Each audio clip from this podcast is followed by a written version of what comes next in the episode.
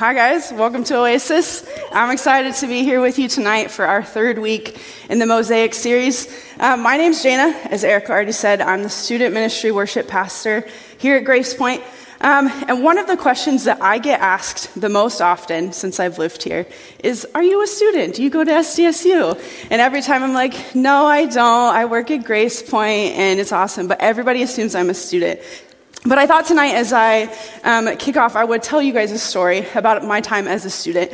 Um, and so I graduated in December of 2017 um, from Indiana Wesleyan University in Indiana, where I was raised, where I grew up. My family all went to school, loved it, that's why I went.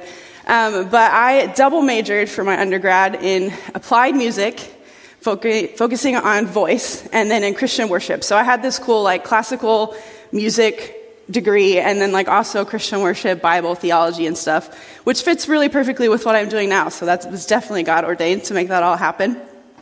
Um, but some of you maybe are experiencing this now, or you've already experienced this if you graduated, or maybe you're an underclassman and you won't get this, but someday you might experience this. Um, but usually, when you get to the end of your program, you take like a senior capstone class or like a final senior class to kind of wrap all of your major together and finish it off. And so I had to take two because I was a double major, um, and they were both really interesting. Um, but specifically, my um, music capstone class, what our professor decided was the most important thing for us to do to prove that we had finished our studies as music students was to write a master's level thesis paper which we're bachelor's students, some associates even, and we had to do a master's level thesis paper, which is like a 30 to like 35 page paper where you pick a topic um, and then you try to uh, you take a stance and then you try to do research and either prove or disprove the stance that you had kind of like the scientific formula. Um, and so we as music students had to pick something that was music related um, that was maybe along the lines of the career path we wanted to go into or what we planned to do and I, as a first semester senior, still had no idea what I wanted to do. I didn't have a call, well, I hadn't received my call to ministry yet. I was just kind of floating around aimlessly trying to figure it out um, as a senior, so that was fun. Um, but my junior and senior year, I got randomly really interested in massage therapy. super random. Well, not super random. I was in a car accident in high school, and like it was prescribed that I like do chiropractic care and massage to like work through the whiplash and all that stuff and whatever. So I had been like getting massages and going to the chiropractor regularly since high school. Um, but I thought, I don't know how I came up with it, but I thought, why don't I study and do my paper on the the effects of massage and relaxation therapies on the performing body. And I was specifically going to look at performing musicians, actors, and athletes. And I thought this will be great. That's fun. I'm kind of interested in it. I thought maybe like maybe I would get a certification in massage therapy and I could do it on the side and make some extra money. I'm not doing that. Still could be kind of cool, but but so I was like, okay, this is my topic. And so we had like the first two weeks of class to kind of decide on our topic, what it would be. And then the first six to 10 pages of this paper was for you to write and present why you picked the topic, how you plan to do your research, what you were going to try to prove, um, and kind of just set it up. So in a matter of a month, I picked my topic and I wrote those papers, that, that first like 10 pages, and this counted towards the final paper, which was super nice. Didn't have to write all 30 pages at once, praise the Lord. Um, and so I, I, wrote it, I turned it into my professor. She was like, Yeah, your topic's good, go for it. This will be really interesting. She was like, Yeah, go for it. So I was like, Okay, cool. So then we had like four weeks to do research and all these things. So I'm going to the library. I'll be honest, it was the first time I went to the library my senior year to do this paper. Just not, didn't go to the library. So I was going to the library, I was looking for stuff, I was searching online, and I was finding nothing. Like nothing that fit the topic, nothing that talked about massage therapy and relaxation and like musicians. And there was some stuff on athletes, but not a ton. And so I was like halfway through the semester at this point, and I went to my professor and I was like, Look, I'm not finding anything. Like, what do I do? Is it too late to change my topic? Can I do that? Do I want to do that? Should I do that? And she basically just said, Figure it out. She's like, You got it. Just, you know, expand your word searches and you'll be fine. And I was like, Okay, cool. That sounds great. So I expanded my word searches and just started looking for random things, anything related to massage therapy. I was like, I'll just take anything at this point. And I found three articles that were usable. Now, my classmates had like 20 to 30 articles, peer reviewed, like all that stuff. They had a ton of stuff. I had three. And all they talked about was this one random, like kind of rare thing that happens where sometimes the muscles in your neck can get really tight and tense up to the point that they prevent your vocal folds from like rubbing against each other so you can't speak. And all they did was talk about that and talk about how there was some random therapy that someone had started doing where they massaged the neck and then these people like regained their voice. So it's like, okay, I have one topic, I have three articles that somehow I have to stretch this into 20 pages of content. I did it. It was probably the worst thing I've ever written. I was so redundant, there was, there was nothing there. But somehow I wrote 20 pages and I turned it in to my professor, and she knew where I was at. She knew I wasn't finding anything, so she was really lenient, thankfully. And she was like, it needs some work. Uh, like you said, a lot of repetitive stuff, but like I know you're having a hard time, so just like fix it. And I was like, yeah, I'll, I'll fix it. Um, sure, I'll do that. and so, so I, I, do that. And then we get to like the last couple weeks of the semester where we're supposed to be finishing this paper. And the last 10 pages of the paper are supposed to be um, like restate your, you know, what your topic was, why you picked it, like talk about the research you did, what you found, and then present a case for what someone should do after you if they were to continue on this topic. So for another 10 pages, I just spouted off nonsense basically and talked about how I couldn't find anything and there was no research on it. And basically just encourage people that, hey, you should do case studies, you should like look into this because I think it's significant. But at that point, I didn't think it was significant at all. So somehow I wrote a 33 page paper that said absolutely nothing at all except for, hey, this sucked and I don't know what I'm doing. Basically, that's what the paper said. And so I turned it in at the end of the semester and I got a decent grade. It was passable. It was fine. Um, but I turned it in, got my grade back. I cried when I saw my grade. I was like, I'm going to pass. It's fine. I cried. I felt like I'd lost like a thousand pounds. I like walked a little taller all of a sudden. I wasn't hunched over. And I passed the class and I graduated and now I'm here. So the story all ended up fine. So praise God for that. He is more than sufficient. Um, but tonight we're looking at the Gospel of Luke. And so I'm going to go over here and uncover this now because I know that last week Brennan waited and freaked you all out that he had forgotten to do it. And like people were texting him, reminding him. And he like intentionally came back later and did it. Um, I don't need these. So we're looking at the Gospel of Luke tonight. And the reason I tell this story, it's going to tie in, I promise, is that the Gospel of Luke um, is kind of similar to my process of doing this master's level thesis paper, a little bit. There's a tie in. Um, but let's set a foundation first and talk a little about, about who Luke was and why he chose to write and how he wrote. And so, Luke, um, this guy, he's a, a doctor. He's a physician. He's well established. He's an academic. Like, he is um, established. And he actually is believed to be to have become the personal physician um, to Paul, the Apostle Paul, who traveled around after Jesus had left and was spreading the gospel and teaching and helping the early church to develop. So Luke is this established man. He's well respected. He's like important in his community. Um, something significant about him is that he was actually a Gentile. Um, and he's the only Gentile to have written in the New Testament.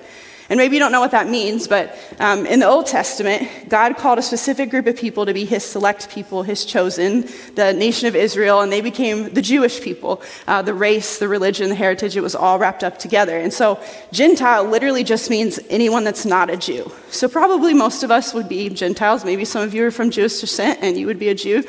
Um, but in the Bible, prior, prior to Jesus, Jews weren't looked at in a favorable light or um, Gentiles weren't looked at in favorable light, excuse me. The Jews were God's chosen people. They were the elect. They were the um, religiously superior, superior, and they treated the Gentiles very poorly. And so, for Luke to be an established, respected man and also be a Gentile and to write a book that later is part of our Bible is fairly significant. So, with that in, in mind about Luke, um, then we turn to ask okay, well, why did Luke write his gospel? Because if you've been following along with this Mosaic series, if you've read the Gospels before, you know that all four of them basically tell the exact same story, and there's just subtleties of differences. I mean, that's the point of why we're doing this series, is to see those differences to get a bigger picture of who Jesus was. And so it's believed that Mark actually wrote his gospel first, and then Matthew followed. And so if there's already two circulating accounts of the story of Jesus, why did Luke decide to write? Um, and thankfully, he tells us in the first four verses of his gospel. So we're going to jump in um, right there. This will come up on the screen behind me, and I'm going to read from the New Living Translation right now. But Luke says this He says, Many people have set out to write accounts about the events that have been fulfilled among us. They use the eyewitness reports circulating among us with the early disciples. Having carefully investigated everything from the beginning, I also have decided to write an account, um, an accurate account for you, most honorable Theophilus, so you can be certain of the truth of everything you were taught. So he's writing this to Theophilus, who is a Roman official who is likely proceeding over the trial of Paul when he's been arrested. And he's saying, Hey, I've done the research. I looked into um, the accounts. Like, I've talked to the people. I've brought all this, like, research together. And here it is. I want to give you an accurate account in defense for my friend Paul. And we don't really pick up on this in the English language, but these first four verses are written in very refined, very academic, classical style of speaking um, that would have been reflective of, of who Luke was as an academic, a doctor, a respected person. Um, and that's likely how Mark and Matthew already had written his gospel, so it would have been similar. But the unique thing that Luke decides to do is that even though he starts in an academic, refined language, is that the rest of the gospel he doesn't write that way. And again, we don't really pick up on that in English, but he chooses to intentionally write in the language, the vernacular of the village, of the people, of kind of that street language. And his intent is that even though he's sending this to Theophilus, he knows that other people are going to read it and he wants them to be able to understand and grasp the story of Jesus. And so, with Luke having this intention in mind, there's two kind of uh, things that come out of this. First, uh, Luke is the most comprehensive gospel. He documents the story of Jesus all the way from the Annunciation of John the Baptist to Jesus' ascension, and he does so in a way that people are able to follow along, they're able to understand, even the people that are uneducated. Secondly, it's also the most universal gospel. And this, I mean, that it's, he tells the stories of more people than had been told before. So Luke was a Gentile, so he tells the story of Gentiles and he paints them in a favorable light. And this would have been significant because probably they would have never heard stories, their own stories, presented in a positive light where they're not made out to be the bad guys. But then also, Luke repeatedly tells the stories of women and children and the social outcasts. And he redeems and he tells these stories of people that no one else would have told their stories. So, with all of this in mind, we kind of set the foundation for who Luke was, why he wrote, and how he wrote.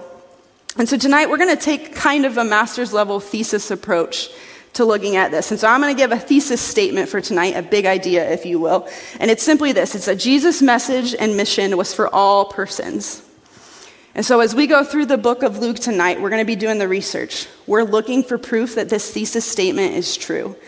And I think that there's two pretty clear defenses for this um, that we're going to look at. So the first defense is this is that Jesus turned their world order, their cultural norms, upside down. That's the first thing that Jesus is doing as told by Luke. So Luke drops in, again, he starts with the Annunciation of John the Baptist, and he begins to tell that story. And the significance of that story is that John the Baptist was born to a very, very old couple who had been barren, who had no children. They thought, this is impossible. We're never going to have kids. This is out of the question. And God comes and says, hey, no, I'm going to give you a son. And not only that, but I'm going to call him and I'm going to intentionally appoint him to be the man that makes the way, that prepares the way for the Lord. So that's the first unusual, significant, world changing things that, that God does right away in the story. But then Jesus enters into the equation. And we're about to enter into that Advent Christmas season. So hopefully over the next couple weeks, whether you're here or you're at home, or maybe you can read it on your own, you're going to hear the story of Jesus' birth. So I'm not going to dwell there for very long um, because we're going to get it a ton, basically, from now until who knows? It could go into 2021 at this point. People are putting up their Christmas trees already. And no judgment, but it's real early this year. And that's okay. That's okay. Um, But so the significance of, of, of how Jesus is born is that he's born to an unmarried virgin teenager who's conceived by the Holy Spirit, and he's born in a stable and was greeted by lowly shepherds. And the reason that this is significant is, is even going back to week one, when Sean looked at the book of Matthew, he talked about Jesus as the fulfillment of the Old Testament prophecies. And so these people had been given these prophecies throughout time to say, This is who your Messiah is, your Savior is coming, your King is coming to this world. And they've built up this anticipation and this expectation of what that's going to look like. And then here comes this baby, born in the, the most bizarre like way, a virgin teenager, and like born in a barn, basically. Like, this is not what they would have expected for their Messiah and what this was going to look like. Jesus didn't come in a grandeur, king like Messiah way, being heralded in by trumpets and, you know, armies and people cheering and celebrating. He came in this lowly, tiny, insignificant, seemingly insignificant way. And so before Jesus has done any type of ministry, any type of teaching, he is turning things upside down and breaking apart cultural norms and expectations. And so, as we continue through Luke, again, he's kind of going chronologically. And unfortunately, the Bible in general doesn't tell many stories about what Jesus was like as a kid or a teenager or a young adult, which I think is really unfortunate because I think it would be so interesting to know what Jesus was like at like 13. Like every week, I'm with middle school and high schoolers, and I just like sometimes wonder, I'm like, was Jesus as like squirrely and angsty as like they are? like at 13. Was he like that weird? Probably not. He's, he was Jesus, but maybe someday I'll get to ask and find out. So we don't get many stories about him in that kind of age range, but we really drop in on Jesus' life and ministry when he's about 30 years old. And the first thing that happens to Jesus to kind of kick off this story of who he is is that He's baptized by John. Again, John the Baptist, who's been called by God to prepare the way for the Lord. Jesus goes to him to be baptized, just like tons of other people are going. Um, and this amazing God moment happens where the Holy Spirit literally comes down upon him in a way that people have never seen before. And a voice from heaven speaks audibly that people have never heard before and says, This is my son, I'm well pleased. Like, he's going to do amazing things. And Jesus has this, like, what we would probably describe as like a spiritually high, like, God moment and if you've ever experienced one of those moments, like sometimes we can be really zealous and then passionate and like we want to dive into the mission of God and we're like, let's go. And I would imagine that that's like maybe what would be expected of Jesus' story, but that's literally not what happens. It's so bizarre. Instead, immediately after he's baptized, immediately after he's given his call to ministry by God, called to go and do amazing works, he's led into the wilderness by the devil, where for 40 days and 40 nights he's tempted. Like every second of the day for six weeks, the devil is tempting him with every possible temptation, every possible sin, every possible human desire. And because he's Jesus, he has the amazing capability to say no to everything and to speak out against the devil and, and to set this foundation of what his life is going to be like and the example that he's even going to be for us. And I like to think of that moment as actually like Jesus' first victory over Satan um, that kind of I think, projects us to see what's going to happen later. But then, so right after this testing, like after he's done, he's been tested by the devil, like he's in the clear, he's good to go, then he begins to go and to teach um, and to do, again, completely unexpected, radical things. And as he's going, he begins to call people to join him, to come alongside him on his mission, on his ministry. And he's calling the least likely and the least expected people to join him. The 12 um, men that eventually become his disciples, his closest like ministry partners, are like the left behind, the not chosen. They're doing the work of their fathers because they weren't chosen by the other like leaders and teachers to follow him. They're fishermen and they're tax collectors and they're like Roman rebels. Like they're the least people. They're not the celebrity pastor and they're not the like top notch Christian. They're just nobodies. And God says, Come, I want you to join me and Jesus invites him into what he's doing. And then he begins to, to take on the role of prophet and teacher and healer. And Luke tells story after story of how he's living this out. In the midst of this, the Pharisees and the teachers and the leaders, the religious people of the time, are like, What is going on? This guy's coming. He's shaking things up. He's saying things that we've taught are wrong for centuries. And they begin to question him and, and doubt him and, and really put pressure on him to see if he's legitimate. And in every instance, he responds with wisdom and understanding. In chapter 6, um, there's this story that's described as the Sermon on the Plain. And maybe you've heard of the Sermon on the Mount in Matthew 5, which is quoted as Jesus' most famous sermon. But the Sermon on the Plain is different, but it has very similar content because the message of Jesus is the message of Jesus. And what Jesus does in this sermon is that he's blessing the poor and he's calling out the rich and the well off.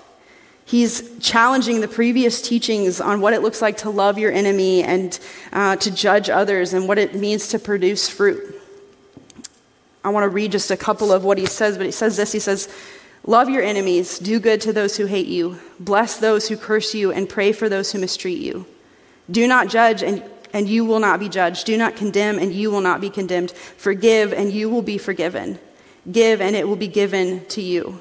No good tree bears bad fruit, nor does a bad tree bear good fruit. Each tree is recognized by its own fruit. And maybe we've heard this before and we don't know the significance of all of these things and what he's doing, but Jesus is literally preaching the opposite of what the religious leaders had been teaching for so long. And if you want to get into more of what those implications were, what that looked like, Ben actually talked about this specifically from the Sermon of Mount this summer when we did our Malachi series. And so, um, Micah, what did we do? Micah. I don't remember. One of the M's. I forgot for a second. But you can go back to just previously this summer and, and listen to that sermon and see the significance of what Jesus was doing um, in that moment. But the point that I want to make in this first defense is that in the things that Jesus taught and the people that he invited in, Jesus was destroying the way that society had worked for them. So that's our first defense. That's our first defense towards our thesis that the mission and message of Jesus is for all people. The second defense is this it's that Jesus loved, healed, and redeemed the outcast and the lost. The, the Gospel of Luke tells so many stories of Jesus healing and redeeming and meeting with the outcast and the lost people. And probably because like Luke was particularly interested in these things, being a doctor. But one of the first stories that um, of what Jesus does, the way that he heals, is in Ma- er, Luke. I almost said Matthew. In Luke chapter four, um, it says this. It says Jesus left the synagogue and went to the home of Simon. Now Simon's mother-in-law was suffering from a high fever, and they asked Jesus to help her. So he bent over her and rebuked the fever, and it left her. She got up at once and began to wait on them. At sunset, the people brought Jesus all who had various kinds of sickness, and laying his hands on each one he healed them. In chapter 5, it says that Jesus heals a leper. He reached out his hand and touched the man and said, I am willing, be clean. And immediately the leprosy left him. Again, in chapter 5, Jesus heals the man on the mat. And if you haven't heard this story, there's a paralyzed man who can't get to Jesus, and his friends are so desperate for his healing that they literally climb up on the top of a building and destroy a roof so that they can lower their friend down before Jesus to be healed to receive that blessing. In chapter 7 of Luke, he raises a widow's son. And then in chapter 8, he brings back Jairus' daughter who's died, who was ill, and takes time to stop and heal a woman who's had an issue with blood and was outcast, pushed aside from her society because of her illness. And I could keep going on and on because there's so many stories of Jesus' healings um, in the Gospel of Luke. Not only that, but he's casting out demons. He sends demons out of so many different people and restores them back to their full, like, place and what they are. Jesus is healing, and then he's meeting with the outcast. He gives time and attention to the people that society has pushed aside and said, You're not important, you're not valuable, we don't want you here. He meets with people that have been discriminated against because of their gender, because of their afflictions, because of their social status, and because of their race. Um, every week we do a podcast. It's one of my favorite things that we do. It's really fun. But on Tuesday, just this past week, we talked about women in ministry, um, which was super awesome because I have investment in that. Um, I mean, makes sense. But what I love about even just the conversation that we had is that as a Wesleyan church, we believe in women in ministry, obviously, because Jesus was an example of calling women into ministry and to redeeming where they are. Like he, part of what he did is that he broke down cultural prejudices against women and redeemed them and gave them value and worth. One of the first stories um, of this in the book of Luke is that Jesus allows a sinful woman to anoint him with oil. In chapter 7, it says um, this, or, or she's come, he's meeting at the house with like religious leaders and they're asking him questions and he's teaching. And this woman comes and she pours her oil on him and she's bowing down before his feet, basically kind of being a disruption, doing something she's not supposed to be doing. She's not supposed to be touching him, let alone like you know, kissing his feet and drying it with her hair. Like she's doing very odd, unusual things. And the leaders, the men that are there, say, Jesus, why are you not rebuking her? Why are you not telling her off? Like she's doing these things that are wrong. And this is what Jesus says in um, chapter 7, verse 44. He says, I came into your house. You did not give me any water for my feet, but she wet my feet with her tears and wiped them with her hair. You did not give me a kiss, but this woman from the time I entered has not stopped kissing my feet. You did not put oil on my head, but she has poured perfume on my feet. Therefore, I tell you, her many sins have been forgiven, as her great love has shown. But whoever has been forgiven little loves little. And then Jesus said to her, Your sins are forgiven, your faith has saved you. Go in peace. In a moment where Jesus could have pushed aside another person that society pushed aside and said, You're wrong, you're invaluable, I don't want you here. Instead, he said, No, your sins are forgiven. Your love is important to me. I value it and I want you here and I'm thankful for you. And he redeemed her value in that moment. Not only did he heal women and redeem their value, but he invited them into his ministry. Like, we know that Jesus had the 12 disciples. We hear about them a lot, but like, he had like tons of other people who regularly followed him and walked with him, and many of those were women. Luke specifically names several. He says there was Mary Magdalene, from whom seven demons had come out, and Joanna, the wife of Chuza, the manager of Herod's household, Susanna, and many others. These women were helping to support them out of their own means. So, not only did Jesus invite them into the mission, invite them into the message, allow them to do ministry, but they were supporting him financially. And the significance of that is that women weren't allowed to have financial means on their own at the time. Their value was in the relationship that they had with their husband or with their father. And so, for these women to even have financial means to give is significant, and they still chose to give it to Jesus to support him in his ministry. Not only was he redeeming and restoring the place of women, but he was also meeting with tax collectors, with sinners, with people who were shunned because of things that they did or uh, roles that they had. He was meeting with them, eating with them. And then at one point, he tells us the story of a Good Samaritan. And it's a story, but he tells it with the intended purpose to say, hey, the racial barriers that you've had set up in your culture do not reflect the heart of God. And I want you to care for and love every single person. In the midst of all of this, Jesus continues to be questioned and doubted and made to be wrong by religious leaders. And when they come to him and ask, Why do you eat with sinners? Why do you heal these people that are not worth your time? And I love what he says in Luke 5. He says, It's not the healthy who need a doctor, but the sick. I have not come to call the righteous, but sinners to repentance. The second defense of our thesis is that Jesus was revealing that his message is for all persons by meeting with, healing, and redeeming the set aside. That's the second defense. That's what Jesus was about. And it was this very world order shaking, um, turning things upside down nature of Jesus that brought him the enemies that would kill him. Luke describes in, in good detail the final week of Jesus' life when he shares the final meal with his disciples, when he goes to the garden to pray before the Father, when Judas betrays him and comes and he's arrested and then he's tried and he's put to death by a cross. And in the midst of all of this, as Jesus hangs on a cross, dying, taking every single sin of every person, experiencing probably the worst thing that any person has ever felt, he continues to be focused on others. He cries out and he prays to God. He says, Father, forgive them, for they do not know what they are doing. While the people are mocking him and screaming at him and have put him to death and turned their back on him and they're casting lots for his things, he says, Father, forgive them, for they do not know what they do. And he wasn't the only person to be crucified that day. There were two criminals on either side of him. One joins in with the crowd, mocking him, saying, Who are you? Why won't you save yourself? Blah, blah, blah. And the other criminal says, No, don't you see? This is God. There's something special happening here. And he asked Jesus, Look, he didn't say this, but he's basically like, I'm a criminal, and I know my place, and I know I'm dying, but all I ask is that you'll remember me in heaven. Remember me in your kingdom. And Jesus says, Truly, I tell you, today you will be with me in paradise. In his dying moments, Jesus is still loving and redeeming others and turning the pre established world order upside down. And then we know the story that Jesus died and was buried and resurrected, and that the church was built out of that. But from the very beginning to the very end of Jesus' life, he's putting others first And he's caring and loving and redeeming and turning things upside down and changing everything that everyone had ever expected. And so, my, def- my thesis again tonight is that Jesus' message is for all people.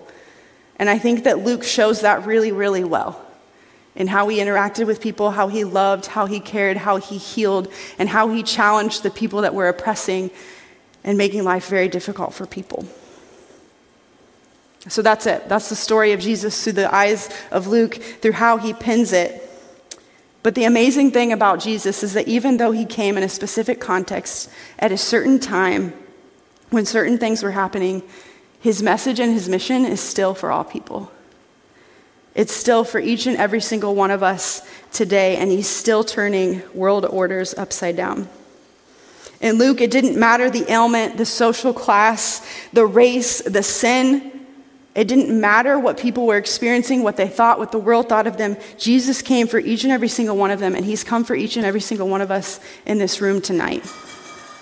It doesn't matter who you are, it doesn't matter what you've done in your past, years ago, or yesterday, or this morning. It doesn't matter what the world says about you, the value that it gives to you. It doesn't matter your sex, your race, your illness, your disability, or literally anything that you can think of. Jesus wants you and Jesus came for you. And I know that to be true, and I can say that to you tonight with confidence because I know that I've experienced that. As a high school student, I saw Jesus come and show up for me when I felt unloved and worthless, and the only way I was going to be valued is through the relationships that I had. And as a college student with depression and anxiety and feeling like the world was, wasn't worthwhile and not wanting to live and having no purpose and no identity, Jesus showed up and said, I love you and I choose you and you are my daughter. And my message is for you. And it's changed every part of my life. And he continues to heal me and restore me. And I know that he can do that for you tonight, no matter how you feel about yourself, no matter what the world has told you to believe about yourself. Jesus, Jesus came for you and he chooses you and he wants you. And I want to invite you into that forgiveness, into that freedom, into that acceptance and that love tonight. And so, as the band that comes up and gets ready, I want to set us up for that moment. And something that we do every single week that we don't always remind you of is that we have a prayer team that stands around the room. And so, if you're on that team tonight, I invite you to go and stand. If you're any one of our leaders and you want to stand as well, I invite you to tonight, if you want to step into that acceptance of Jesus, to rest in the reality that He chooses you, He came for you, His mission, His vision, His passion is for you. I invite you to go and pray with one of them, to begin a relationship with Jesus. And if you want to come and pray with me, I'll be over there too. But don't continue to rest in the worthlessness, the emptiness, whatever it may be that you feel, because Jesus wants you. One last thing, Erica already talked about it, but one of the things that God calls us to do is to practice baptism and to take this moment when we've accepted Jesus into our life, when we've made him Lord, when we want to give our all to him, to, to come before God and before each other and declare, I'm sold out, I am for God, I am his. And we intentionally wanted to give you guys another opportunity this semester. If you've, thinking, if you've been thinking about baptism, maybe you haven't, maybe this is the first time you're hearing about it tonight, I seriously I encourage you to go to that class tonight. Ben's going to be there. He'll give you any information you need, he'll answer any question you might have. Um, even if you just want to learn a little bit and maybe you're not ready to commit, just go. Just go. And so, as we close tonight with one final song, I invite you to take a moment, whether you have invited Jesus into your life before or you haven't. Um, to just rest in that presence that He wants you, He calls you, and He's redeeming you and restoring you if you simply let Him. And so I'll pray as we um, finish tonight and transition back into worship through music. Father, I thank you for the story of Jesus. I thank you for who He is and what He's done. I thank you for the picture that we get to see of him in Luke, that he's literally for every single person, that he wants to redeem and restore every aspect of who we are. But there's no longer any type of gatekeeping or distance between Jesus and us, but that if we simply step into what he has for us, step into the love that he has for us, we can experience not only the fullness of life that He has for us, but also the eternity spent in your presence, drawing near, being close with you, being as you designed and created us to be. And so I pray tonight that assurance over people. I pray that you'd help us to rest in that reality as we even leave this place. Um, but we thank you and we praise you for who you are. We praise you for what you've already done this semester, what you want to do tonight, and even what we know you're still going to do over the next couple weeks and into next year and, and even past that. We thank you and we praise you for who you are. And it's in your holy and precious name that I pray. Amen.